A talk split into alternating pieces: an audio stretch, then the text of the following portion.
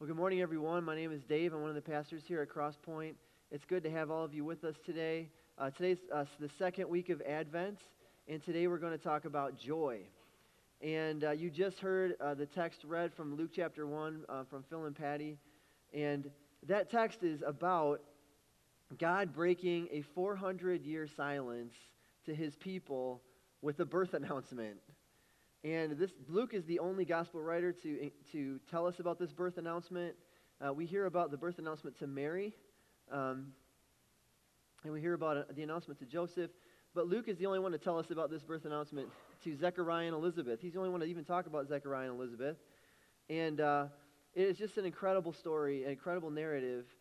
And I, is there anything more joyful than a birth announcement? I mean, some of you, I, I was talking last week about how sometimes when I get down, I get discouraged, um, having a bad week, I'll sometimes go on YouTube and I'll watch videos of soldiers returning home to their loved ones and surprising them. And the other thing I do is I'll watch videos of birth announcements because they're just so joyful. And, I, and it's just one of those things that it'll bring me to tears because they're so exciting and um, it's, just a, it's just an occasion for happiness. And I, I, can still remember the first time my wife got pregnant, and we, uh, her, her, my wife is the firstborn, and I'm also a firstborn, and it was, that it would be the first grandchild for her parents, and so we couldn't wait to tell her parents eh, about this child that was born. We're like, well, how can we do this? How can we make it fun? And and um, you know, people do all kinds of crazy stuff today for birth announcements. And, and then, of course, now today there's like the gender reveal party. That wasn't even a thing when we were having kids. And now that's another thing. We've been invited to a couple of those, and those are, again, just super happy, joyful occasions. I, I, but I still remember what we did. We, we found, we were at Goodwill because we spend a lot of time there. And we, uh, we, we found this shirt, and we're like, oh, we should give this to your dad. So here's the shirt that we gave to uh, Vicky's dad and I remember we were all, all of Vicky's brothers and sisters and her one sister were at, the, we were sitting around their dining room table, and the whole family was there. oh, dad, oh, Dad, we found something for you at Goodwill, and we gave Don this shirt. And he's like, he's at the head of the table, and everyone, else, no one else can really see it. And he opens the shirt like this, and he's like looking at it like, he doesn't get it. We're like, we're sitting there waiting. We're like ready to, you know, just explode. We're like waiting. We're like, okay, come on, Don, get there faster. And then they're like, what is it? And then he turns and shows. And everyone else, of course, got it right away. And they're like, what? Yeah, you know. People were rejoicing and start, laughing and crying. And finally, Don figured it out. All right, maybe, maybe I embellished just a little, but he definitely was slow on the take that day. Um, but but it was, it, was, it was really awesome. Uh, so today we're going to talk about joy. Uh, something you should know about joy is I, I, don't think you can find joy on your own. Joy, that's what makes joy different than happiness. You, you can't find joy on your own. You can find happiness. You can make yourself happy. You can find comfort. You can find pleasure in things and in people. But you don't find joy. Joy finds you. Okay, that's what's different about joy. Joy finds you. And that's what we're going to talk about this morning. Christmas is a time when you're supposed to be joyful. You are, everyone's, that's what we always sing about, you know, joy to the world, and this is the most wonderful time of the year. Of any time of the year, this is the time of the year where you're supposed to be happy, but you're supposed to be, have joy. But I don't think it's fair to tell people that they should be joyful because, you know, that little video that we saw is, it was about that. You know, you, you, for a lot of people, there's just nothing to be joyful about. Christmas is, is just a reminder that they are lonely. It's a reminder of their past or their regrets. It's a reminder to them that their life hasn't turned out the way they wanted it to, and that joy hasn't come. And for every couple that gets to share the joy of a birth announcement with their parents and siblings and friends, there's another couple who never get to experience that. And, and we don't often understand why that is but that joy hasn't come. And one such couple was Zechariah and Elizabeth. Luke tells us three things about Zechariah and Elizabeth to start, to kind of set up his narrative. Three things. He tells us, number one, um, they were, Zechariah is a priest. in Jerusalem. He was set apart for to intercede for the people, to offer sacrifices and all that kind of stuff, to pray. He, he was set apart. He came from a line of priests. Elizabeth also was from a family of priests. So serving God is their family heritage, it's in their blood, it's, it's what they've always known. Number two, they were righteous in God's eyes. We're told they were blameless or above reproach. And that doesn't mean they were sinless, it just means that they wanted to please God. They had a heart for God. They were humble and hungry for God. That tells us about their character. And number three, we're told that they were very old and without children. They were barren. And there was, back in uh, ancient, the ancient Near East, there was no uh, social security or welfare system. So not only was being childless emotionally devastating, it was financially dangerous. Because back then, the way that you uh, secured your future or provided for, for a safe future was you had children, especially sons, who could take care of you and provide for you in your old age. That's how you did that. So, Zechariah and Elizabeth, they don't have that protection. They don't have that hope. They don't have that security. They don't have children. They don't have much money. They, they lived out in the country. You could picture, you probably could picture Zechariah as this uh, old, simple country guy who probably pastored a very, or, or probably oversaw services in a very small synagogue or temple that were, or gathering where uh, maybe like a church of 50 people, and he was faithful and he shepherded his flock and he prayed for his people, but he couldn't make a living doing that, so he had to provide for himself some other way. He might have been a seed farmer, as our best guess, or something like that. We don't really know, but he, but he was faithful. What we do know is that if you were a married couple in Jerusalem you, or in, in ancient times anywhere really, and you didn't have children, people looked at you differently. They looked at you differently. They might look at you and be like, oh, you guys don't have kids? There must be something wrong with you. Maybe God's judging you. Maybe it's a punishment. Maybe you did something so that you didn't deserve the blessing of children, right? I mean, I hate to admit this, but don't we sometimes do this in the church? Haven't Christians done this before? You know, you, you meet a Christian couple, a great couple. Oh, you guys have any kids? No. What's wrong with you? we don't say that out loud, but you might think it. And that's wrong. It's, it's wrong. The truth is, maybe, the God, maybe, maybe God hasn't give them, given them children for some reason. Maybe they've been faithful. Maybe they've chosen not to have kids for good reason. My wife and I have plenty of kids. Maybe there's something wrong with us. That's how I feel a lot of the time, you know? Um, the church, and this includes us here at Crosspoint, we need to change the way that we view people who don't have kids, the way that we view people who are single. You know why? Because Jesus redefined what it means to have a full, complete life. Jesus redefined that in his culture, in his day, and in our day. Okay? And according to Jesus, you don't have to be married to be complete. You don't have to have kids to be complete. All you need is Jesus. All you need is faith in Jesus and obedience to the gospel. That's what you need. And, and then you're complete. You don't need all those other things. And as Jesus' church began to uh, develop and form and get stronger in the New Testament, they, they embodied this kind of culture. The church was full of people who were single, who didn't have kids, who were widowed, and they were all equal. They were all taken care of. They were all loved and valued. And that the church should be different in that regard, different from our culture. We should look at people differently who don't have kids and who don't have a, a spouse. And we should treasure them like we treasure everyone else. There's nothing wrong with being a church that's, you know, family friendly and family, you know, your family is safe here and we have, you know, something for everyone in your family. There's nothing wrong with that.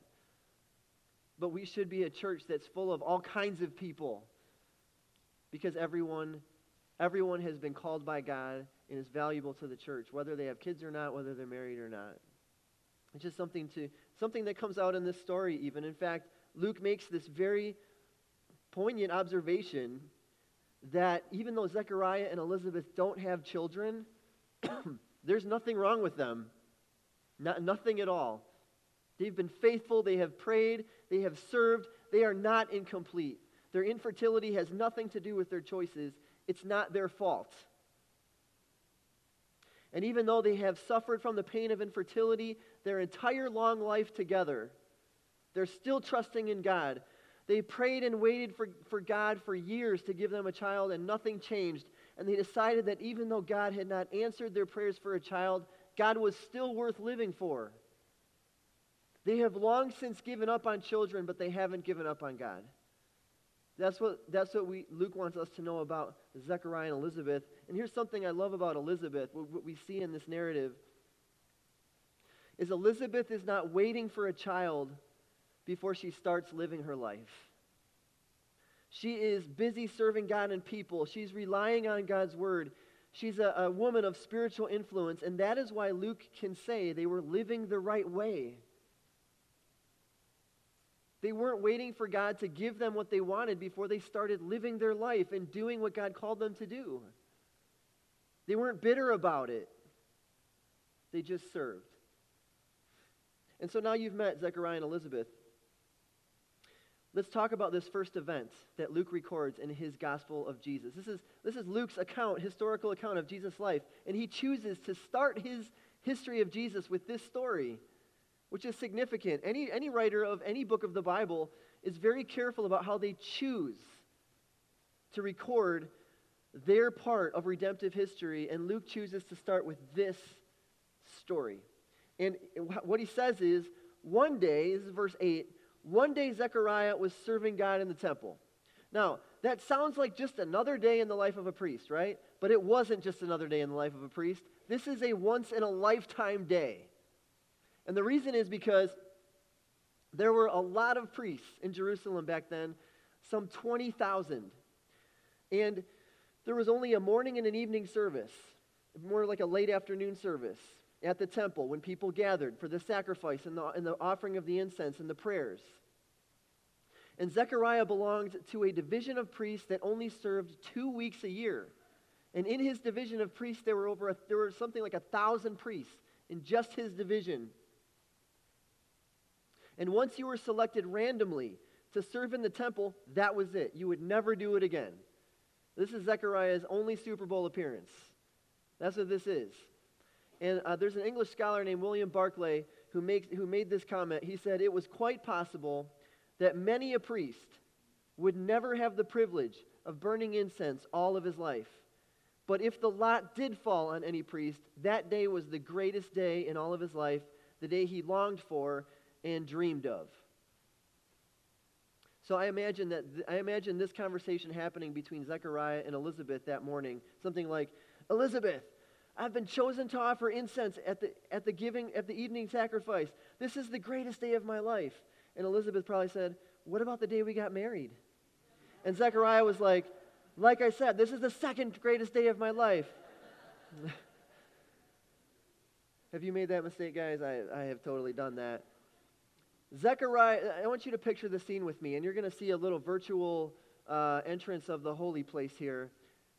Zechariah puts on his priestly robes, which symbolize purity. He takes the incense in his hands. He walks through the outer courts of the temple. Crowds of people spread out so he can clear a path in front of him.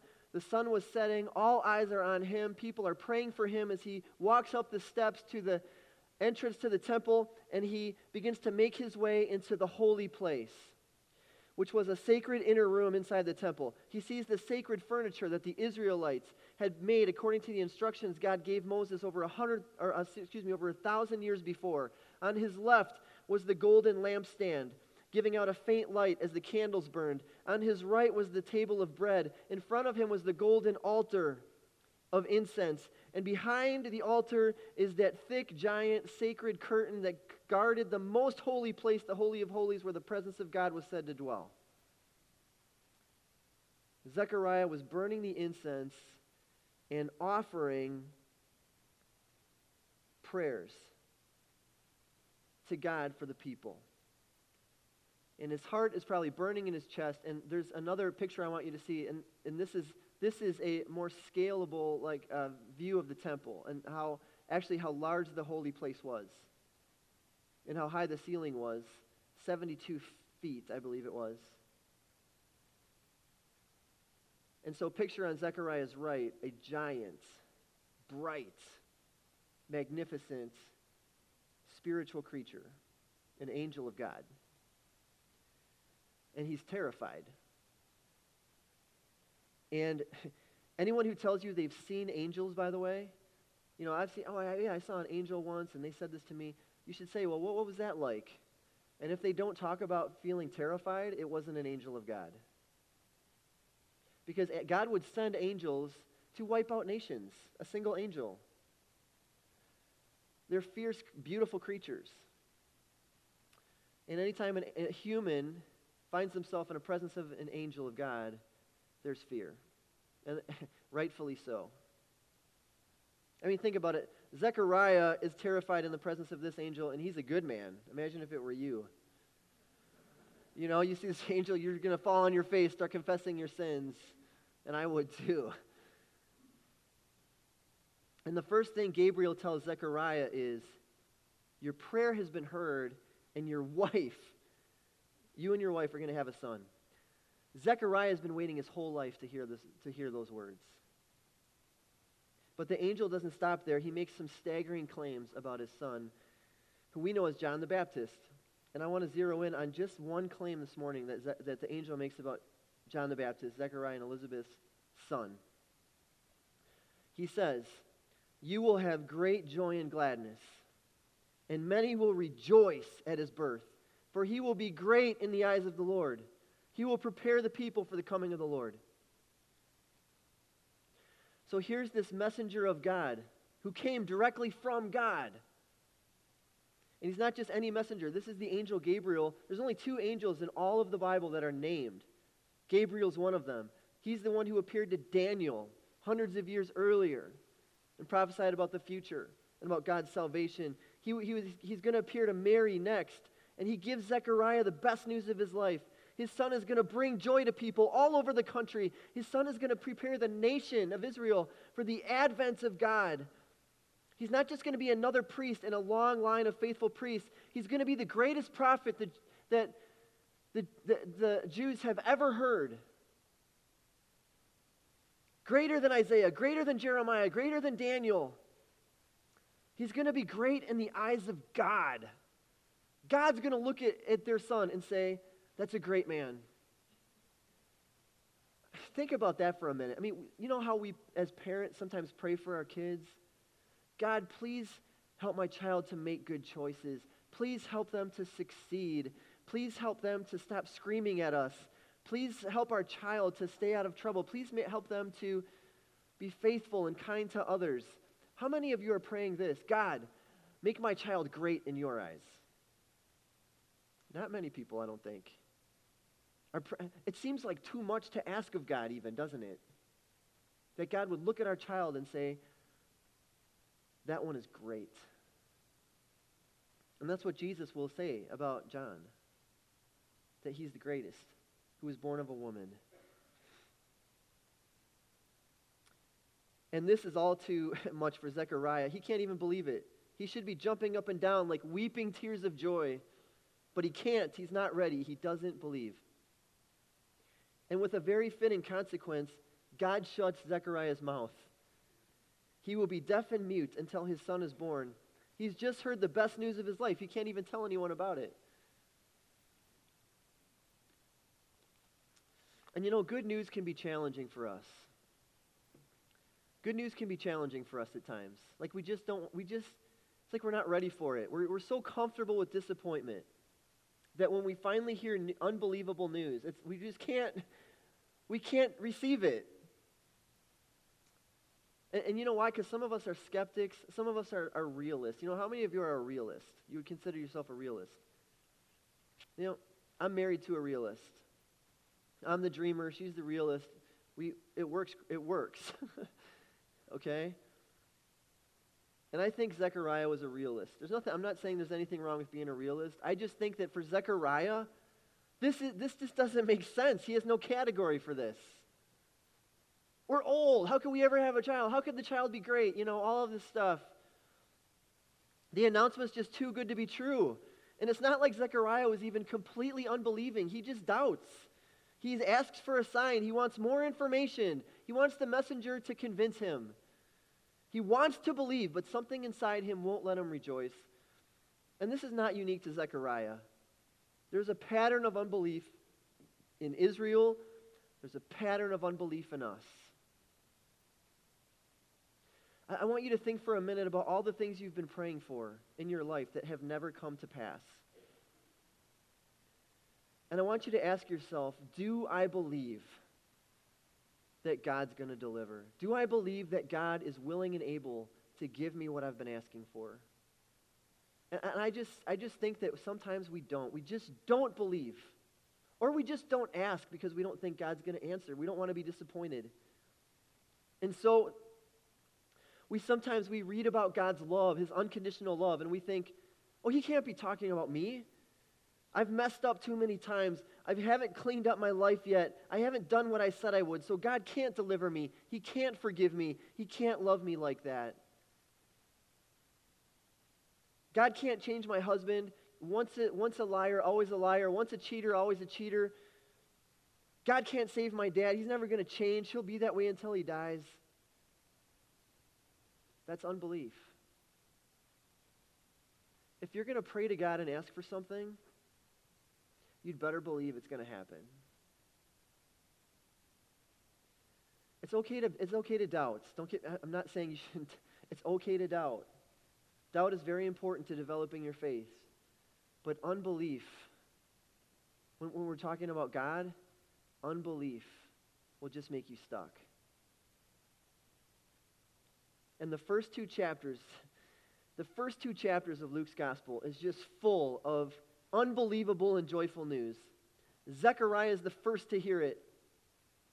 Then Mary, then Elizabeth, then the shepherds, then Simeon in the temple, which we read about last week, and then a lady named an old lady named Anna, and it doesn't stop there. Over and over again, we are shown a God who sparks joy in a people who are living in darkness, people who didn't expect it, people who were convinced that God was not for them but against them. One of my favorite stories of God's joy in the Gospel of Luke comes through in one of Jesus' parables in Luke chapter 15. Jesus, there were some uh, religious guys who were, who were criticizing Jesus because he was spending all this time with sinners. People who didn't deserve God. And they're grumbling about Jesus. And Jesus, so Jesus said this If a man has a hundred sheep and one of them gets lost, what will he do? Won't he leave the 99 others in the wilderness and go to search for the one that is lost until he finds it? And when he has found it, he will joyfully carry it home on his shoulders. When he arrives, he will call together his friends and neighbors, saying, Rejoice with me because I found my lost sheep. In the same way, there is more joy in heaven over one lost sinner who repents and returns to God than over 99 others who are righteous and haven't strayed away. You know, some people might read that and be like, it's just a sheep. There's a very short parable on the, right on the heels of this one where Jesus says there's a woman who had 10 coins and she lost one coin. And she tore her house apart and then she found it. And then she called all of her friends and had this big party because she found a coin. And we might think, it's just a coin. But then God tells a story about the son.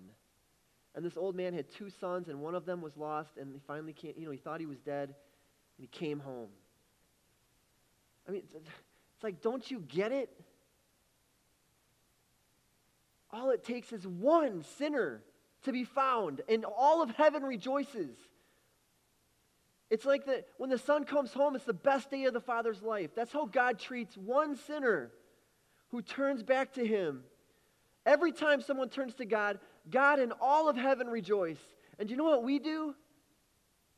We, we say, oh, that's wonderful. You know, we clap. We, uh, we'll, we'll just say, that's great news. But deep down, some of us are saying, it's just another sinner. It's just someone else turning to God. It's just a sheep. It's just a coin. Pretty soon they're going to go back to the way things were. Nothing will change. So let's not get our hopes too high. Let's not party too hard. Let's wait and see. That's how, that's how some of us treat one lost sinner who has turned back to God.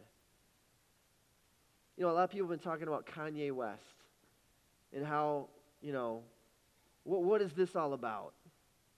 What's going on really? You know, I mean, I'm not going to, you know, go real deep into this because Peter brought this up a few weeks ago, and I, lo- I don't have really anything better to say than what he said. But people are still talking about Kanye West, putting his faith in Jesus. And a lot of people are hesitant about Kanye. They don't believe it's real. They won't rejoice because one sinner, one lost sinner, turned to God. They want to wait and see. I think some people actually want Kanye to fail. And those people do not have a heart after God's because while they are waiting to see what happens, God is rejoicing. God rejoices not because all our problems have been solved, not because our lives are all cleaned up and we're back on track, not because we're not gonna, ever going to fail again or have pain again. No. God rejoices because one sinner has found their way back to Him. Will we do the same? Will we do the same? God is not keeping his joy to himself. He wants us to rejoice with him. He wants heaven to be full. He wants to spread his joy everywhere. He wants everyone to know. When I was in my early 20s, and I've, I know I've told this story before, and I'll tell it again because this is the best day of my life. Honey, best day of my life. when I was in my early 20s, I was chasing joy. I was never finding it. I looked for it in friends. I looked for it in, in drugs and alcohol. I looked for it in sports. I looked for it in women. I looked for it in education and knowledge. I kept coming up short. It never lasted. And then one night, a good friend of mine named Henry, some of you met him last year. He lives in Jerusalem. He, the happiest guy I know, he led me to Jesus. And that night, I said to Jesus, Jesus, I know what happens when I'm in control of my life. And, and I'm not qualified to run my life. I give control of my life to you. I want to find my life in you. And that night, the burden of sin was lifted, and I experienced freedom and joy for the first time in my life. And uh, I was living at home at the time in my parents' basement. And uh, I was too old to be doing that, by the way. And my sister, I, I, I got home that night and I couldn't wait to tell my parents. Normally, I would, my parents, so you walk in our house, we, we bought our parents' house, it's the same house. You walk in our house, and upstairs was my parents' room, and downstairs, I wanted my room to be as far away from theirs as possible. I would just walk right downstairs. I would never talk to them when I came home. But this night, I couldn't wait to talk to them. So I went right upstairs. I told them that I had decided to follow Jesus. They're like, You did what? Uh, they were kind of like Zechariah. Really? You know, like they've been praying for me for years to do this, and it finally happened, and they weren't ready. But they rejoiced with me. My mom cried. It was, it was wonderful. And then I wanted to find my sister, my little sister, who was, I think, 18 or 19 at the time. And for whatever reason, I just wanted to find my sister and hug her and play with her. I, I don't think I ever wanted to play with my sister my whole life. All she did, ever did was annoy me. But I had this joy in my heart that just made me want to be with my sister and spend some time with her. So I, I found out my sister was in this one room, and I waited around the corner until she came around. I jumped out and I scared the living daylights out of her, and then I just hugged her. She's like, What's going on, you know? And my sister would later tell me that when she looked at me, my face was bright. She said she knew. She looked right into my eyes and she could tell that there was something different I was lit up with the joy of God. I didn't have much in my life to be happy about. I didn't have friends, real friends. I didn't have money. I didn't have a good job, even a job I, job I liked. I didn't have a car. I didn't have a college degree. I didn't have a girlfriend. That morning when I woke up, I had no joy. I wasn't just, you know, bursting at the seams waiting for another day to come around. I had given up on joy. But now I had Jesus, and nothing else mattered to me. And my sister, my sister and I now are very close because of that. And 22 years later, I have so much more than I had then, and yet sometimes I struggle to find that joy again. I struggle to recover it, you know, because I'm too busy worrying about things, too busy focusing on the past, thinking about what I can't do, thinking about what I could have done. Sometimes I forget how good God has been to me and what He's done for me. because I get distracted by things I don't have or things I think I need. I don't need anything else. I just need more of Jesus. That joy that I had that night is available to me every single day because every single day God's mercies are new, and that joy lives inside of me, and God says it can never be taken away from me.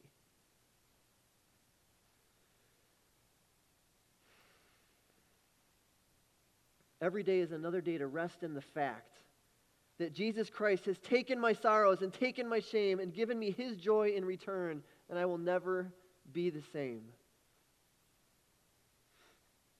Last week we looked into one of Isaiah's prophecies about the coming of God into the world, and here's, here's another one. Isaiah is talking about Israel's only Savior in Isaiah 43, and he says this Forget the former things, do not dwell on the past.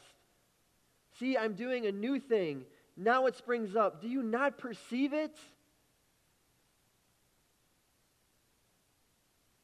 When God visited me, when God picked me and said, Wake up, you sleeper, it was the best day of my life. Has that happened to you? Has joy found you? If you are dwelling on your past, you won't see God at work in your life. If you're living with unbelief, you won't see it. Do you have the joy of knowing the forgiveness and the grace and the freedom of Jesus? This isn't happiness. You can find happiness. You can find pleasure in, in things, in money, food, sex, drugs, music, your kids, whatever, but you can't find joy. Joy finds you. And some of you have been waiting for joy a long time. You're living with some kind of disgrace, just like Elizabeth was. And at the, at the very last verse, verse 25 of this narrative, Elizabeth says this How kind the Lord is! He has taken away my disgrace. You know what disgrace means? It means apart from grace. It's like a reproach. It's something keeping you from receiving grace and honor in the presence of God. Elizabeth's disgrace was her infertility. That was the thing in her life that caused others to look on her with disapproval, and she felt that disapproval. What's your disgrace? What's the thing in your life that you think other people are looking at you and that thing with disapproval. What is that thing? What is your reproach? What is your shame? Is it failure? Is it divorce? Is it addiction? Is it a desire for the praise of other people? Is it some kind is it something you've been hiding from others because of shame? Whatever your disgrace is, I want to remind you of something today. The Savior has come. The Savior has come. Elizabeth did have a child. They named him John, like God told them, them to. Zechariah was able to speak again. John prepared the way for Jesus. And then Jesus came. And guess what he did? He took our disgrace on himself. Everything in your life that brings you disgrace, Jesus took on himself, so he became the one who was disgraced. He was taken outside of the city, a disgraced criminal, and crucified, humiliated, mocked, spit on, and he died with our disgrace on him so that we could be free from disgrace. That's the hope that we have today. That's the joy. That's the freedom that we have in Jesus. The joy that can never be taken away from you. Once you're a child of God, that's it. There's no more disgrace for you. He's taken away your reproach. Just like we were singing earlier, whoever the Son sets free, he's free indeed. I'm a child of God. In the Father's house, there's a place for me. And that place will never be taken from you. No one's more powerful than God. No one can take you out of his hand. And, and no one can take your joy but you.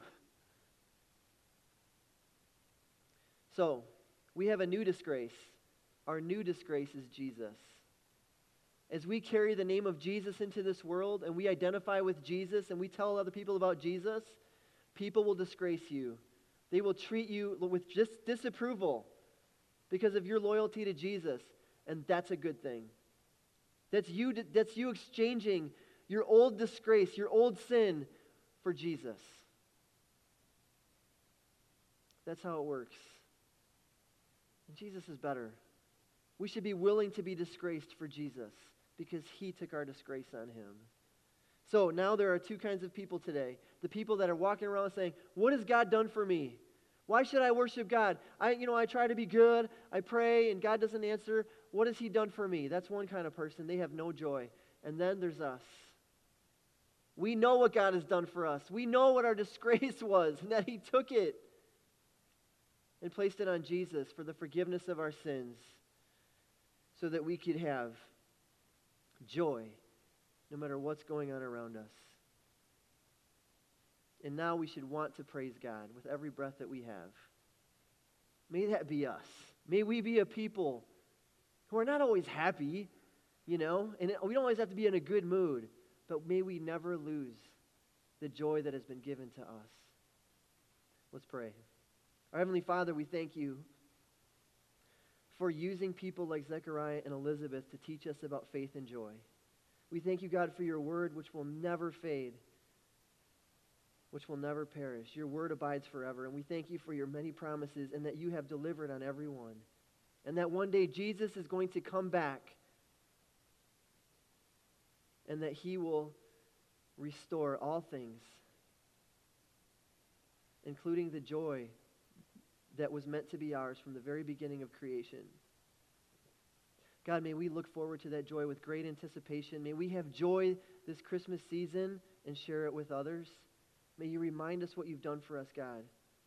And may we trust you in every circumstance. May we pray with faith and live by faith in the Son of God who gave his life for us. It's in Jesus' name that we pray. Amen. Amen. I'm really embarrassed to admit this, but I forgot to bring my Bible up here. Does anyone have a Bible I can use for the benediction? I can't believe, I don't think I've ever done that before. Thank you, Lindy. Please rise. I'd like to give you the benediction this morning from the book of Hebrews, chapter 13. Please think about this as you leave this morning, beginning in verse 12. And so Jesus also suffered outside the city gate to make the people holy through his own blood. Let us then go to him outside the camp, bearing the disgrace he bore. For here we do not have an enduring city, but we are looking for the city that is to come. Amen.